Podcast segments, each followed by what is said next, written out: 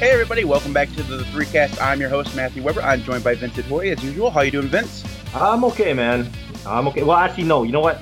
Uh, I'm watching uh, the movie we're going to talk about. Maybe get a little bit uncomfortable. Things don't date very well sometimes.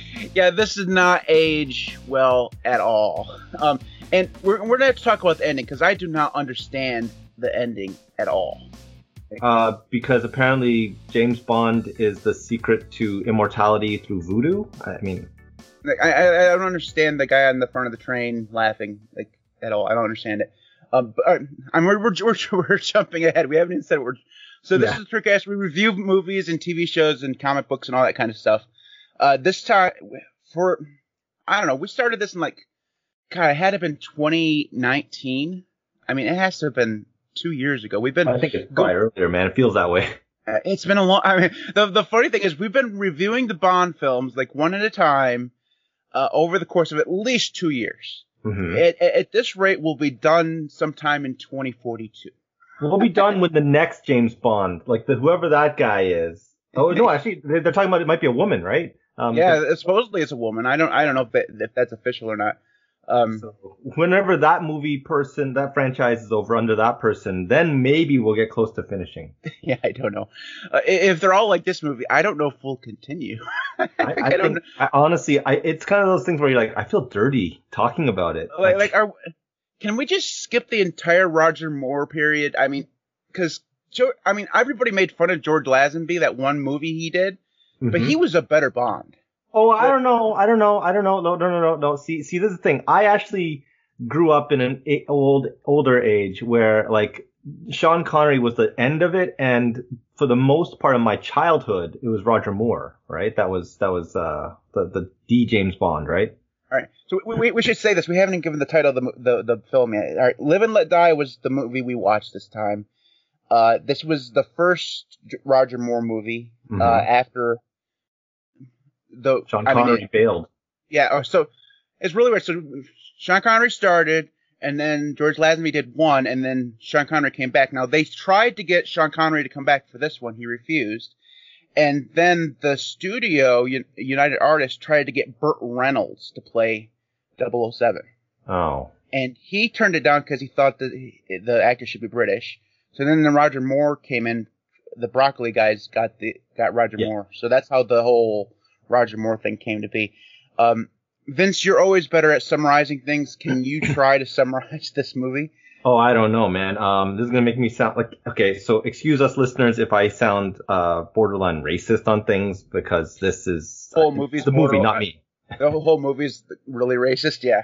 yeah, I mean, I mean, like if we thought that the last was it, the one where uh, I can't remember the title, but it was the one where John Connery, James Bond goes to Japan and like it's like, oh look, they're Asian, so they know all kung fu fighting and stuff. So I'm not gonna get like it, it this this is next level racism. So um, without getting into too much detail, um, basically. Uh, it's, it starts off at the U, uh, United Nations, which happens to be in New York, and I just got a comment. The United Nations that they have for the set is such a garbage. It's like a it's like a local cable TV version of what the United Nations should be. Um, so I, I mean, whatever they've spent on for money, it must have been on like snakes and sharks, but clearly they didn't spend on set design. Okay. Yeah, so, they, they, uh, they, didn't. The sets on this movie were bad, but I think yeah. that's the reason. The reason why is because they had to spend all their money on the quote unquote car and boat chases. oh, like yeah, like the boat going to the wedding was a yeah nice. Okay. Anyways, um, we'll, we'll talk about that. So uh, without going into too much detail, um, basically a whole bunch of uh, British agents, I believe, are are getting ki- picked off at the beginning of the movie, and th- th- does their typical James Bond starter, where like 006 or 008 gets killed, right? And so clearly a bunch of 00 agents get killed in various parts of, of, of specifically uh, Western Hemisphere. So I think it's like New Orleans, New York, and like uh, a up island. Okay, yeah, the Caribbean, right? And basically, James Bond is get it gets sent out into there um, to kind of investigate. Um, and of course, what does the United Nations have to do with, like, say, Harlem and stuff like that? Well, guess what? There happens to be uh, this influx of drugs, and unlike other Bond villains, where the megalomania of the Bond villain is like, I want to take over the world, or I want to change the global gold supply, or, or, or you know, affect climate change. No, this one is uh, pretty much pandering to what I would say is is the kind of era, which is like let's talk about what's hip and cool, dynamite kind of thing. So it's a black Mm-hmm. exploitation connection for James Bond, which is kind of interesting to me because I didn't think of Ian Fleming thinking about like, you know, in the 1970s or yeah, there's going to be this big black exploitation thing. So let's make a script for this movie. But whatever the case is, James Bond basically um, uncovers a plot that um, there's a local um, gang leader who's basically uh, b- giving away, uh, I think it's opium. It's opium or heroin. Yeah, Heroin. Heroin. Yep. Um, so he's giving away heroin for basically free to kind of take over the local uh, drug cartel, and, and and basically by giving it for free through his restaurants. Uh, I think this was it the the Soul Fillet of Soul or whatever I can't remember. Yeah. Um, Um, Soul. Yep. Yeah, so so basically, uh, out of out of this one zone, um, this kind of drug lord is kind of giving out money. I'm sorry, giving out free drugs so that he can basically squeeze out the the competitors. It also turns out later on that that same person is basically uh, the mastermind, uh, where in a tropical island in the Caribbean, uh, they've actually f- found a way to grow uh, opium um, and, and and the various poppy plants. So if you guys know, uh, that tends to come from Afghanistan and that zone, so they got a they got it down pat. So essentially, this whole movie's core plot is about a guy that just wants to do a side hustle on drugs and u- using his kind of uh, uh, role as a very minor world leader on a made up fictitious island um, to kind of run havoc. Uh, and of course, this area plus the New Orleans connection, um, it, it, you know, a lot of the Caribbean zones uh, were kind. It's like it's basically Haiti knockoff, like uh, for lack of a better term. They don't say Yeah. Haiti, but it's essentially Haiti with voodoo kind of over uh, overtones. So the idea is that not only is this guy a big pimpin', and I I do want to say it's like black exploitation, like guys literally dressed like pimps, um, and, and like uh, it, it, it, and so it, there's so many bad bad stereotypes, and this is why I feel really bad talking about this in any level of detail. But suffice to say, there are pimps, there are like uh, Afro puff, like snarky, like you know, twitch your, you know, bob your head, uh, you know, uh, very powerful black females. There's the um, there's the um, kind of witch doctor. There's the writhing kind of uh, tropes of like you know mass hysteria with with with um, black folks celebrating um, voodoo. So eh, th- there's all this stuff kind of going down. Anyways, Bond eventually uh, uh, discovers that the, you know uncovers the plot, but then the the kind of uh, crime boss happens to have a very steeped uh, in in voodoo kind of operation, which I don't know the relationship between tarot cards and um, voodoo, but apparently, even though there's everybody that's black, uh, they have this one white tarot card reader who, incidentally, I did not know until the credits came up at the beginning. And I was like, Jane Seymour's in this. I didn't think about that. And then I was like, the "Where's Jane Quinn Seymour?" medicine woman. Yeah. Yeah, and I was like, where is she? Where is she? And I was like, oh my god, all this time Jane Seymour was the white tarot card reader, right? And and essentially she uh, is able to kind of um, predict things, and the, the crime boss banks on hers uh, her, her kind of uh, clairvoyance to find out stuff and make decisions.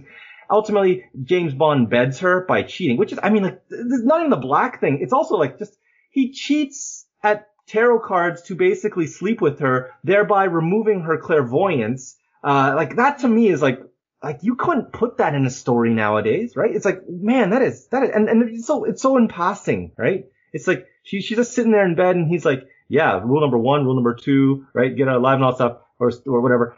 And then she's just, yeah, well, I just no longer have my power. And he's like, yeah, okay, well, let's just keep on going now.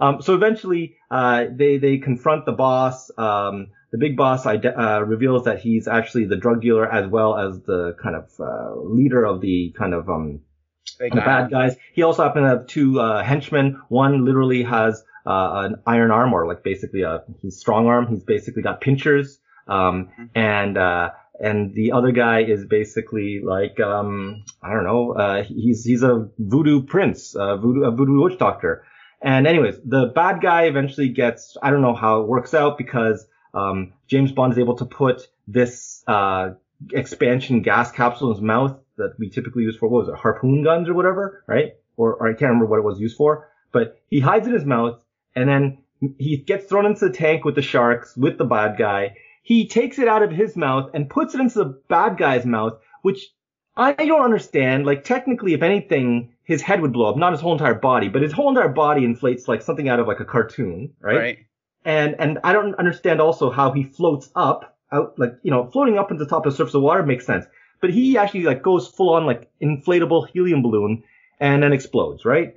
And um, basically the last scene is they're riding on a train, and this is what Matt was talking about. Uh, they're on the train. There's a last minute confrontation with the henchman with the arm throws him out, and he was disarming. Not to mention, of course, the main boss's guy. What was it? Um, he has a he was full of. He was he was he's inflated ego, or he was full of himself. I can't remember what it was. Um, but there was like another James Bond pun there. And at the very end, after he's dispatched the the the armed bad guy, uh, there is at the front of the chain, train as it's moving, um, this uh, the the witch doctor who previously was thought to be dead because he got thrown into this coffin full of poisonous snakes. Um, but of course, because it's a James Bond movie, whimsical freaks of nature happen, and it just leaves on a little bit of a cliffhanger. Right. Is that pretty much it? I, I mean, like that. Like... Right. Okay. Uh, uh, apparently, Ricky is going to join us, but um. Oh, great! So I made it awkward by talking about all the black exploitation stuff. Great. right. Right. Well, uh, well, he can comment on it. it it's okay. Uh, the only thing I'm going to say, because of the token white guy in the room, only thing I'm going to say about the the, the race stuff is I, am trying to understand at the beginning when the, in the the funeral scene, you you had it, it, how do, how do I say this? Um, you're right. I, am glad you took. I'm glad you summarized because I couldn't have done this. I couldn't have done it. Um, but there was the one white trombone guy. Like, like, like you got all these, you got all these African Americans like down there having a funeral or whatever, and you got the lily white trombone dude. Like, like could they not find? I mean, I'm so confused. I, it doesn't make. I, I, it's just really weird to me. I, the, the whole, the whole thing was was really weird to me. Um, but but I'm just gonna put aside the whole the, the whole race thing because you're right. I don't feel comfortable talking about it. Uh, this movie definitely could not be made today the way it was, right? I mean, it's oh yeah, no, no, right? But outside of outside of that, the the the, the main like the main uh, nefarious plot of this thing It was just seemed so small for Bond, didn't it? I mean, I, I, yeah, and that's the reason why I think they had to pull in the the deaths of the MI6 agents at the beginning to make it so that there was something more Bond related. Because outside of that, it could have been just like any, you know, New York cop. They killed my buddies, or like yeah, a CIA but, agent. I mean, but I, all right, I'm gonna add add Ricky, um, if I can find him on this yeah, list. but but but I, I, would I would argue that um, you know, th- there are a couple of good points about about the kind of um, connections to the James Bond franchise uh, because obviously they're introducing Roger Moore. I think one thing that was good was that um, when they introduced him, it was they start off with the womanizing. I like the fact that like you know that little oh remember uh, congratulations on the Rome thing or the Rome incident, and then it's like yeah, and he also has that like he's it's he opens it up with the, the movie opens up with James Bond in bed with like uh, clearly uh, another uh, seduced uh, woman from Italy, right? So it was kind of funny seeing that, and then also Moneypenny hiding the the, the the girl in the closet, which I thought was hey she's accomplice to this, right? Um, so you know, there's a lot of the kind of cliche stuff that you see in most James Bond movies. Um, and then of course there was the I like the gadget stuff, the the the, the super hyper magnet that comes about on the watch, where I'm like. It, was like, yeah, well, you know, James, uh, it, it's used to deflect bullets, and and it's like, mm, maybe not so much. And secondly, it's like, if this thing was so powerful, right? If that magnet was so powerful to be able to a deflect bullets and also like pull spoons and stuff, technically, couldn't James Bond have used that magnet to like just pull himself to the handrails or something to like because it's so strong, it would have been able to like pull him on the swinging cage to the actual handrail. It would have been safety, everything would have made sense. But it was just kind of weird just to see like this is one of those instances where Q's gadgets were kind of like garbage. Yeah, it the magnet and the watch thing was really weird because I mean it was strong enough to pull a boat like from across the river. the it, it, rang once, so you'll have to call me again. All right, Ricky, ah. we don't have time for Skype nonsense, man. Um, uh, just the the it was convoluted. It was convoluted at the beginning, right? Because Hello. hey, Hey, Rick. Ricky's here. Yay! Hey, we, we got the band together. The first So, time. so Rick, now that you're coming in late, I gotta say, you had us, um, Matt and I, just having to deal with the awkward situation of trying to give description. Are you, are you putting clothes on? No, no, no. I'm I'm trying to put my pencil to charge. Okay. So the thing, Rick, is that given the nature of this black exploitation James Bond movie, right? it's really hard for us to talk about the movie without sounding racist. Like, I mean, I was mentioning earlier that it played to such pandering stereotypes. Like, if this was explicitly a black exploitation movie, it'd be Yeah. like, yeah, okay, so there, there's Shaft, there's you know Dynamite, like it's like you Yeah. know Dolomite kind of stuff. Like, I'd be like, okay, cool, right? Because it's made by Yeah. us, for us, and all stuff. But this was made by the Broccoli, uh, uh the production. It was United Artists. It was like, James Bond. So I kind of felt uncomfortable at points when it was like, oh my god, that guy's literally dressed up like a pimp.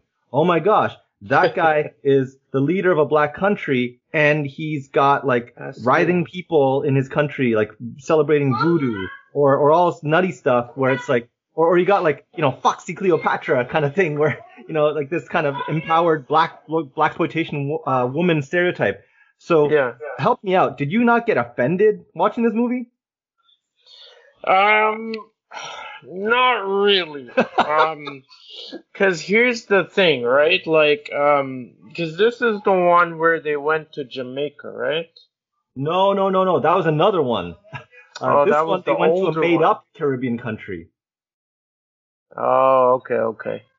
Um, I don't know. Like for me, it's hard, right? Because uh, you know, like I, there's a lot of things that, that I watch, and um, you know, it's like, you know, I don't really, you know, I can't say, oh, you know, that that's offensive to me. Um, I, I think probably someone who's African American probably would be more offended, right? But because I'm Jamaican, you know, it's it's a very different like our culture and and stuff like that is is a little bit different. You know what I mean? Like, you know, it's not like you know they went around and you know they had like you know, people, all the black guys were, you know, the gang members, and uh, you know, all the white guys were the Wall Street bankers, or you know, like a movie like that. You know what I mean? Um, so yeah, for me, not so much. I think if it was someone who was African American in American culture, I think they would probably find it more offensive. Hmm. It's hard for me to explain. Well, I, I think that there. Okay, so we, we, you know, I thought that you might feel that it might have been a little bit more, um, kind of, oh, more inappropriate. But, uh, the, but the the other side of it would be, Yeah, sorry. Matt, Matt, do you find that when they kept on referring to white folks as "Hey, honky" or like whatever, find it offensive? I mean, we could give one good example. Oh boy. the, the, I think the they white, were trying to balance it out. They're like, it was balanced, "Hey, let's just be racist to everyone, not just the just white one cop group." at the uh, the the white Louisiana cop, the Mhm. with the chewing t- t- tobacco. Aka? Like like then then uh my, my my cousin Billy Bob has the fastest boat in the whole river. I mean, it's so. I, I, it had not that had nothing to do with. it's just it was bad, man. It was just so bad. The the whole movie, uh, Ricky, Ricky, what did you think of the movie? Uh, the- What did you think of this movie? I'm, I'm very curious because you tend to like movies that differently are than. bad, right? Well, no, no. I mean, hey, you want to what? Just say it, man. Just say it. We we make fun of you all the time, Ricky, but when I I'm like not bad on, movies. yeah, I I'm know. a Jason Statham fan, okay? And he makes nothing Yeah. but bad movies. So, um, okay. okay. You So yeah, the I mean, every time we we've covered a James Bond movie, like I've said it before, like I watch them, you know, when I was younger, my parents loved them. Mhm. Um, and, and I think I've always had that kind of outlook on it. And, and I mean, yeah, you know, when you're a, a little kid, you're not really looking at how, you know, certain races are portrayed in the movie. It's like, you know, it's a spy film, cool, the cars, the gadgets, you know what I mean? So it's a total, I think that paints my, you know, perception of the movie. Like now I'll watch it and I'll be like, um, you know, like, oh, you know, I can see the way they portray, you know, certain stereotypes and stuff. But I think the, to me, the movie is old enough that I don't, you know, say, oh, I find that offensive, right? Like, I think if, if they did a movie like now, and had those stereotypes in it, I would be like, okay, that's just kind of ridiculous, right? Um, but you know, seeing as the movie's older, I just probably overlook it. Um, but yeah, I mean, you know, like all James Bond movies, I laugh at, at the things that are just ridiculous, like shooting, you know, a million bullets and hitting nothing. Um, but, you know, I like it. You know, I will watch it over again. Would I watch it with my kids? Probably not until they're like, you know, you know, 14 in their teens. Um, I definitely wouldn't let them watch it at like 10 when I watched it. Um, you know, that's just parenting differences now, I guess, but I don't think it's, you know, appropriate, um, for the reasons like you said. Um, but yeah, I mean, out of the three of us, probably I like it the most, I'll say it. I, I find it very interesting because obviously I'm, I'm I'm younger than you old you old bastard. Uh, uh, so I didn't watch this in the theater back there when you know they're cranking it with the with the the wheel or whatever. Um, so I obviously have a much. They were talkies, Matt. They were called talkies. hey, you know what? At least you guys had uh, had sound. I mean, it could have been worse. They could have been silent movies. well, well, actually, I got I had a quick question about that. Did you notice, like, when when uh, in the New York driving scene, Matt, when at the end of the like in the crash and all that stuff, the cop car has like a phone inside the car, and it's like literally like a, a regular like handset, and it's like there's a coiled cable coming out of the car, and then it you can see he's talking clearly to like the police commissioner, and I was like, is this now Batman? Like I was like, did they?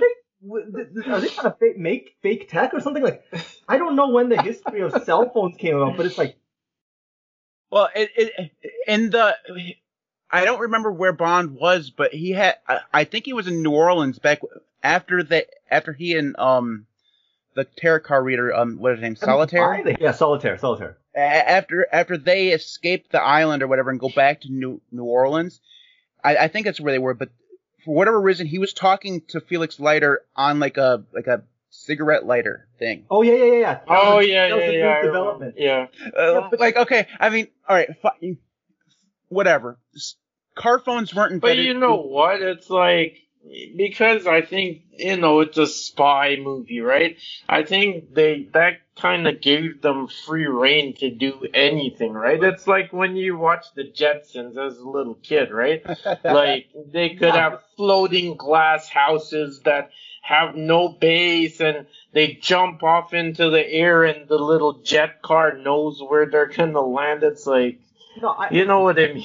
I, I know what you mean on that, but the problem is that it wasn't the the police car was not a spy car. The police car was like a conventional cruiser, Yeah, which made it yeah. weird because like it just dawned on me. I was like, this guy can't have a cell. Like what the hell, right? Maybe a I, wa- I wanted to see the inside of the car because it was possible that the car, the phone actually had a, like a rotary dial.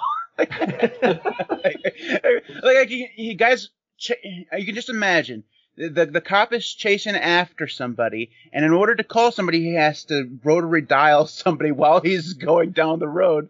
exactly. That's worse than texting, man. It's Um, like it's so great. but but but you know what? It, it, so so outside of the like, kind of like the leaps of faith in the fiction, my other question was, and, and Matt was talking about this earlier, Ricky. Matt and I were just talking Yeah. about the production values kind of were garbage on this. And and I thought maybe at one point I was like, oh yeah, because if you look at black exploitation movies, they had very little budgets to make those movies. So like when James Bond is fighting someone and literally the guy he's fighting, uh, the, the guy pops through the wall because the wall you can see is clearly made out of cardboard. Like it, it actually looks like cardboard. And it's like, dude, that is like, it, it, it was such a, a badly made set and then when the explosions happen, you can so clo- very clearly see like he sets he sets these charges on the on the kind of plantation, for lack of a better term, um, of mm. these opium plants, right? And mm. he he sets them all on fire, and then he presses the button, and he's running away, and then you see clearly it goes to another shot of like a model sitting on someone's table, and it's like boom, like it's like fireworks are just going out of this like crappy little toy model. and and then like the, then then like when the scene with the shark, like so there's this shark in the water, and and of course they have to cut like uh, James Bond's uh, arm to make sure they bleeds in the water to get the shark. Like so, first of all, it looks like you know someone just took a sharpie at some point, like or like watercolor to, to his arm to make it look like it was dripping. But then when he's like low, they're gonna lower him into the into the shark pool. Guess what? It's so clear that like someone just took a a, a, a I don't know, a glass jar, put a camera in it, and threw it to take video, like National Geographic footage of like crappy holiday video of sharks and it was just like, wow, this is such bad production. and, and you know, and then it's like coming back to one of the comments that Matt made earlier, which is like, you know, Vince, when that funeral scene happens, it just seems weird. And, and that, that someone get killed in the middle of New Orleans and no one noticed.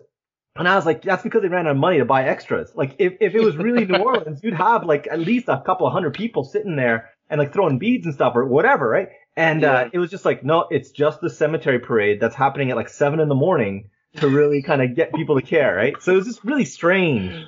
I, I think yeah. I think the thing, and I talked about this a little bit earlier, but I really do think that because we talked, we've talked throughout all the Bond series so far that the driving scenes are always the worst because you can tell he's not really driving, right? You, like the, the the scene in the background doesn't match the steering wheel. Um, but in this one though, they actually, I would say that this one they actually didn't look so bad because two things. A, it was in New York, which I mean is fictitious because there's no traffic. But the second thing was that um, he wasn't driving; it was the other guy that was driving, so he was in the back seat. So well, no, no. My my point was that in this one they're actually way better because it looks like they actually were they actually did the stunts, right? It looks I don't know whether or not they did, but it looked much more realistic. I think I think what they did was they spent all their budget on figuring out the technology of you know actual car chases, and didn't have any money for the rest of it. But it's just um, it's really weird. I, I still keep coming back. Was the, there any big actors in it that you could say maybe they spent their money on the actors? No, no. that's exactly that, it. Not at that point. I mean, no. Jane Seymour. You know what? Maybe they just.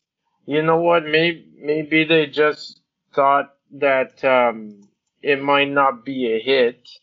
So let's spend as little money as we can. Well, uh, and it's possible. Uh, yeah, that's right. maybe. Know. But but you know what though? I will say, and this is how how old I am. Um, I will say that all the black actors, I was like, I know this guy from somewhere. I know that guy from somewhere. And it just seems to me, and this sounds terrible, okay, Rick, so just bear with me here. But every black actor from that movie got somewhere. Like it was crazy. It was like if, if I were to go in a time machine. Oh, that's my, not terrible. that's a good thing. No, come on, man. That's like saying like, hey, do you know Denzel Washington? Do you know Morgan Freeman? Yes. Do you know Black Panther? Yeah, they were all in the same movie. That doesn't no, no that that didn't happen, right? Actually, Glory that happened, but but that's a good movie. So you know, if you look at say this movie, you look at the the voodoo priest guy. He was the guy pitchman for um Seven Up. I remember the commercial with Seven, the the Uncola, ha ha ha. Remember that? Remember those commercials? okay. Yeah, but I mean, as an actor. No, no, but then, then also mean, the big, like... no, no, but, but then also the big bad black guy, the the the big drug dealer guy He's actually, cause I remember him from Alien. He was the black guy that wouldn't take crap from anybody in Alien. Remember? So I was like, yeah, oh my yeah. god, every single one of these black actors, it, it's either they kicked it off off, the, off this James Bond movie, like, hey, white folks, we know black actors now. So when we need a black actor, we'll bring that guy in. It was just weird because I was watching, I was like, I know all these people. And again, I'm thinking back in the early 80s, all these black actors made it big somewhere, right? Yeah, yeah. That was just nerdy. That was just nerdy age history stuff for, for you there. uh, the the guy who played the CIA agent, uh, like Strutter, Str- Strutter. I I don't remember his name. He wasn't in the movie very long, but he definitely seemed very familiar. He was in something fairly recently. Um, I don't know. Recently? This movie's like 40, 50 years old, man. Recently, like within the like last twenty years. That's some good plastic surgery. yeah, seriously, Well, man. I, no, I didn't- obviously he, he's aged, but I'm just I'm like, thinking like he- Jane Seymour. Like think about it this way. Uh, When did this movie come out, Matt? Oh, um, I think it was like seventy four. Okay. Um, So so think about this for a bit, guys. Jane Seymour had to have been at least like 20 something, right? And this movie, yep. this came out in 1973. Yep. Holy jeez.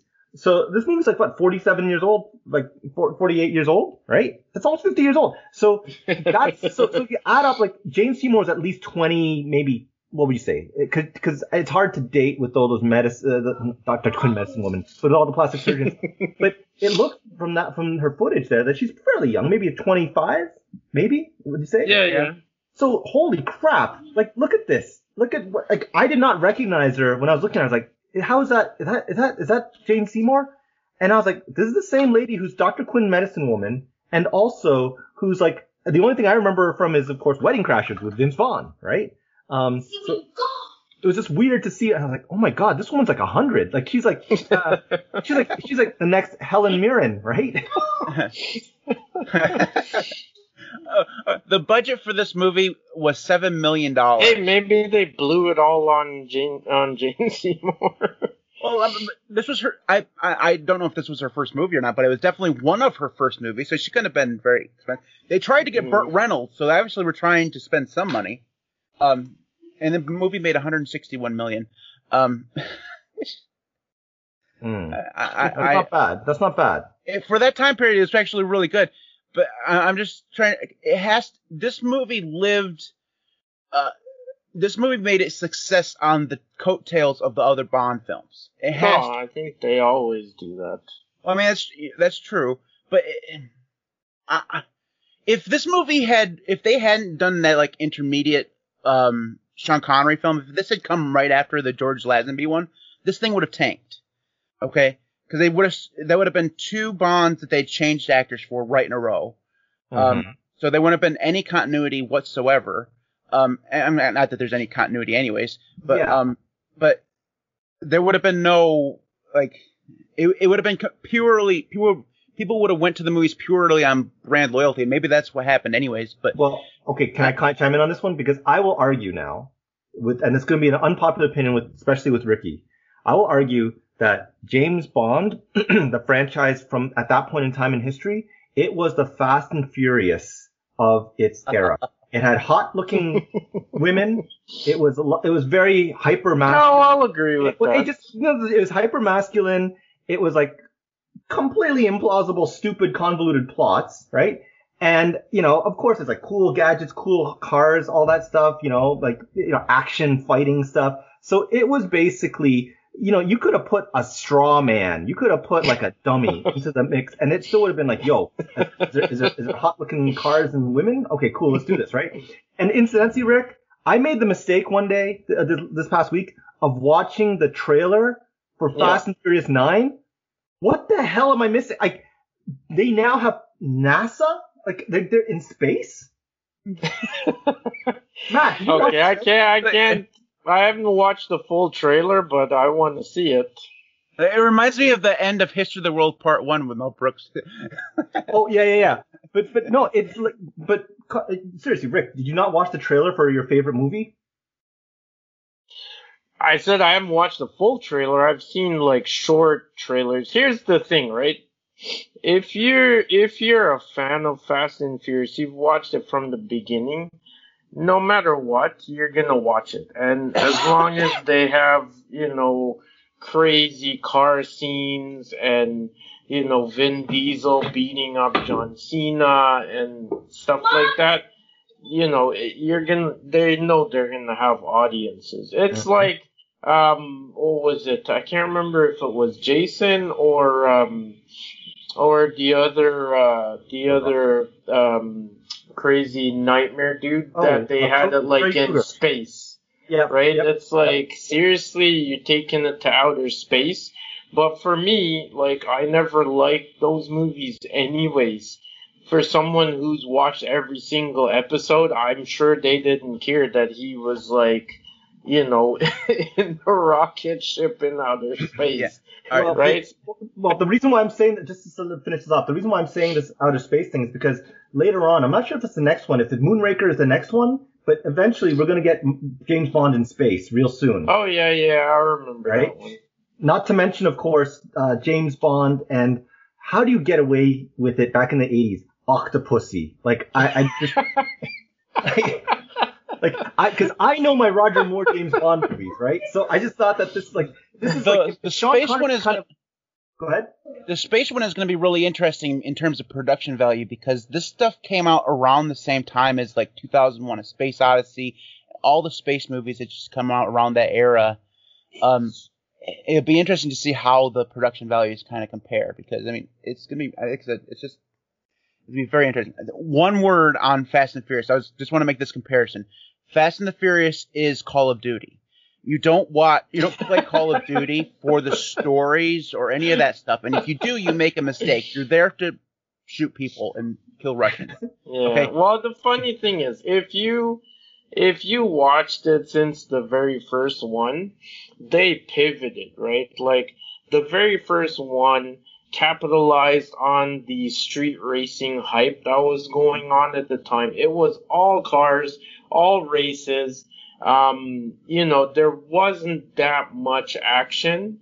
And then if you watch the subsequent movies after that, once street racing became like it became negative with lots of parents and and stuff saying you know their kid was killed or or that sort of stuff they just pivoted and it became A spy their movie. cars and yeah there were fast cars. No racing anymore. No street racing. There were fast cars doing stunts and racing but it wasn't street racing. No street racing scene.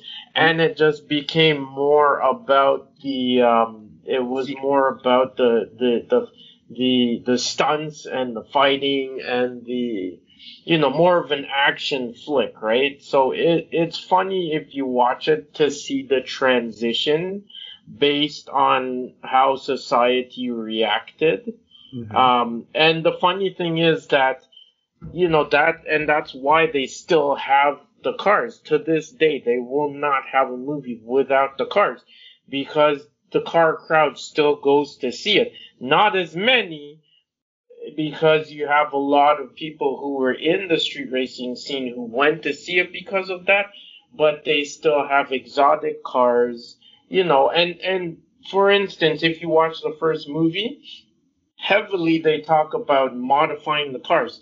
There's scenes in the garage. There's scenes with the car parts. They don't show that anymore. They're modified cars, but there is nothing about how it's modified, who modified it, or whatever.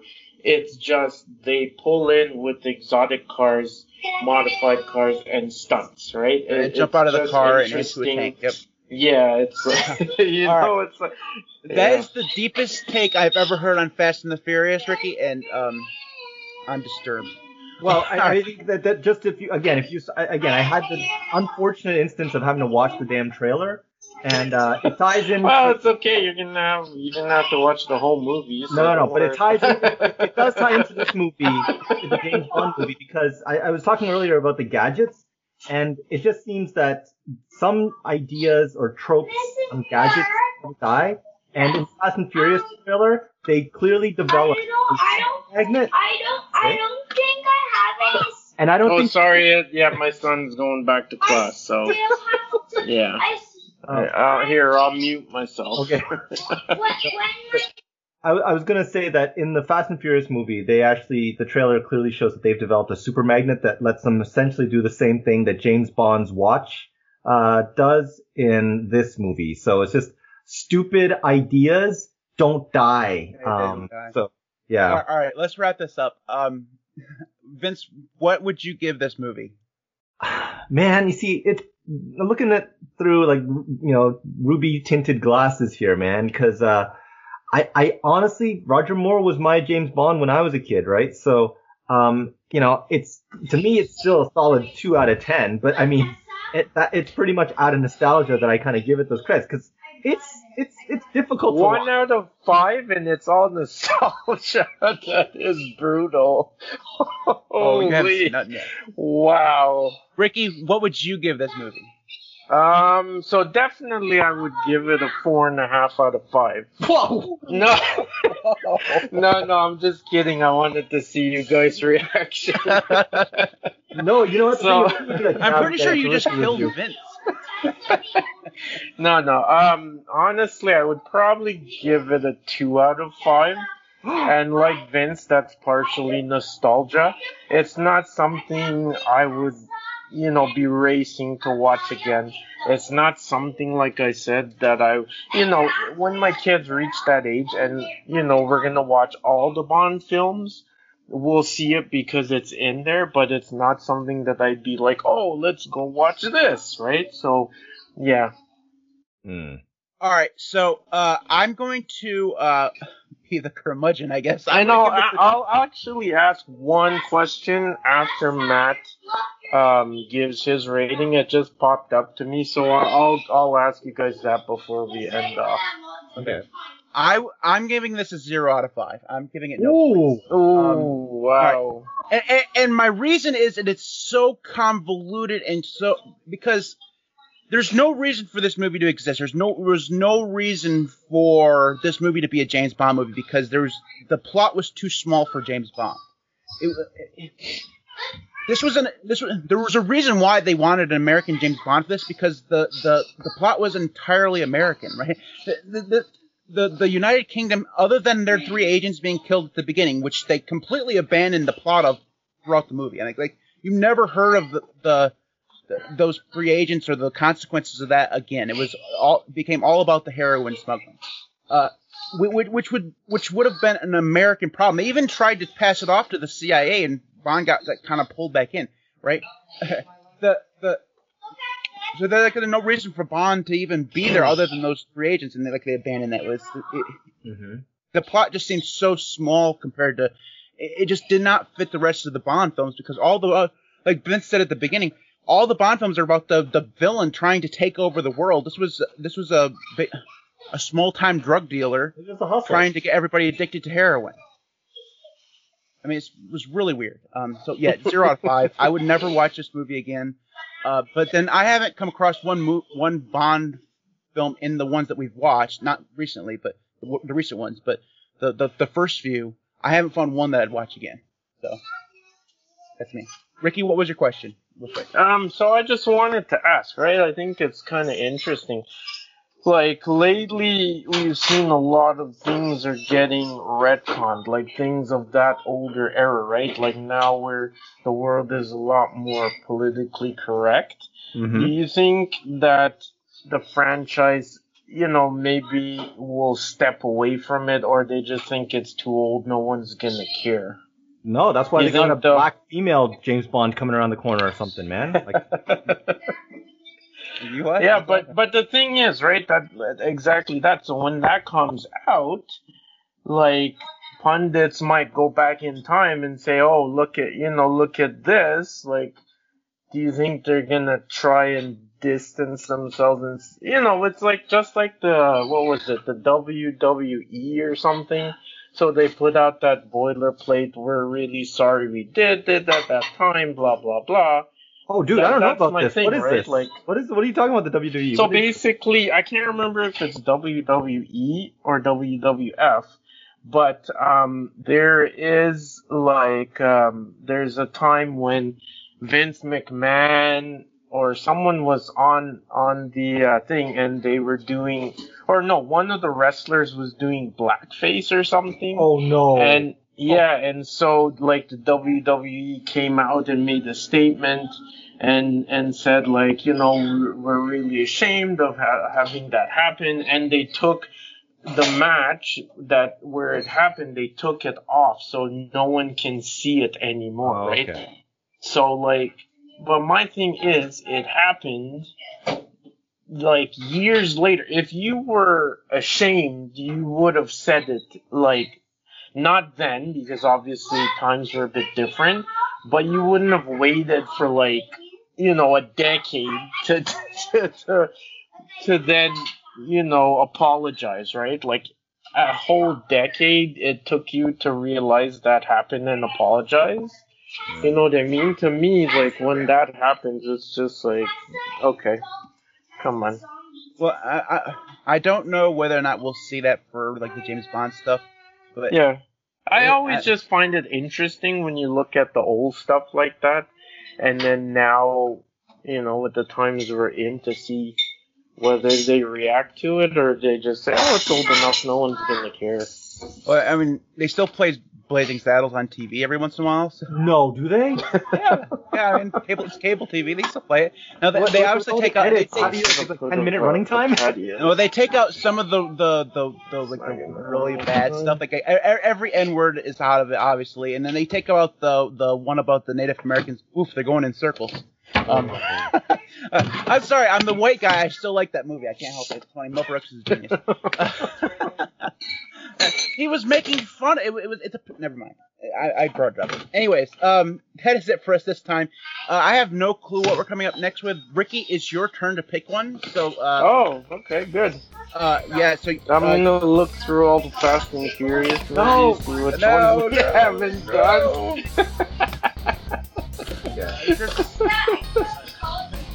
Vince and I will be absent for that show. Just let you know. It- it's just gonna be A solo show. It's just gonna be Ricky going on for 40, 45 minutes about how great Fast and Oh, I don't know if anyone would want that. All right. Anyways, Ricky will be choosing your next one. Uh, thanks for watching. We'll see you next time. Take care, guys. All right, everyone.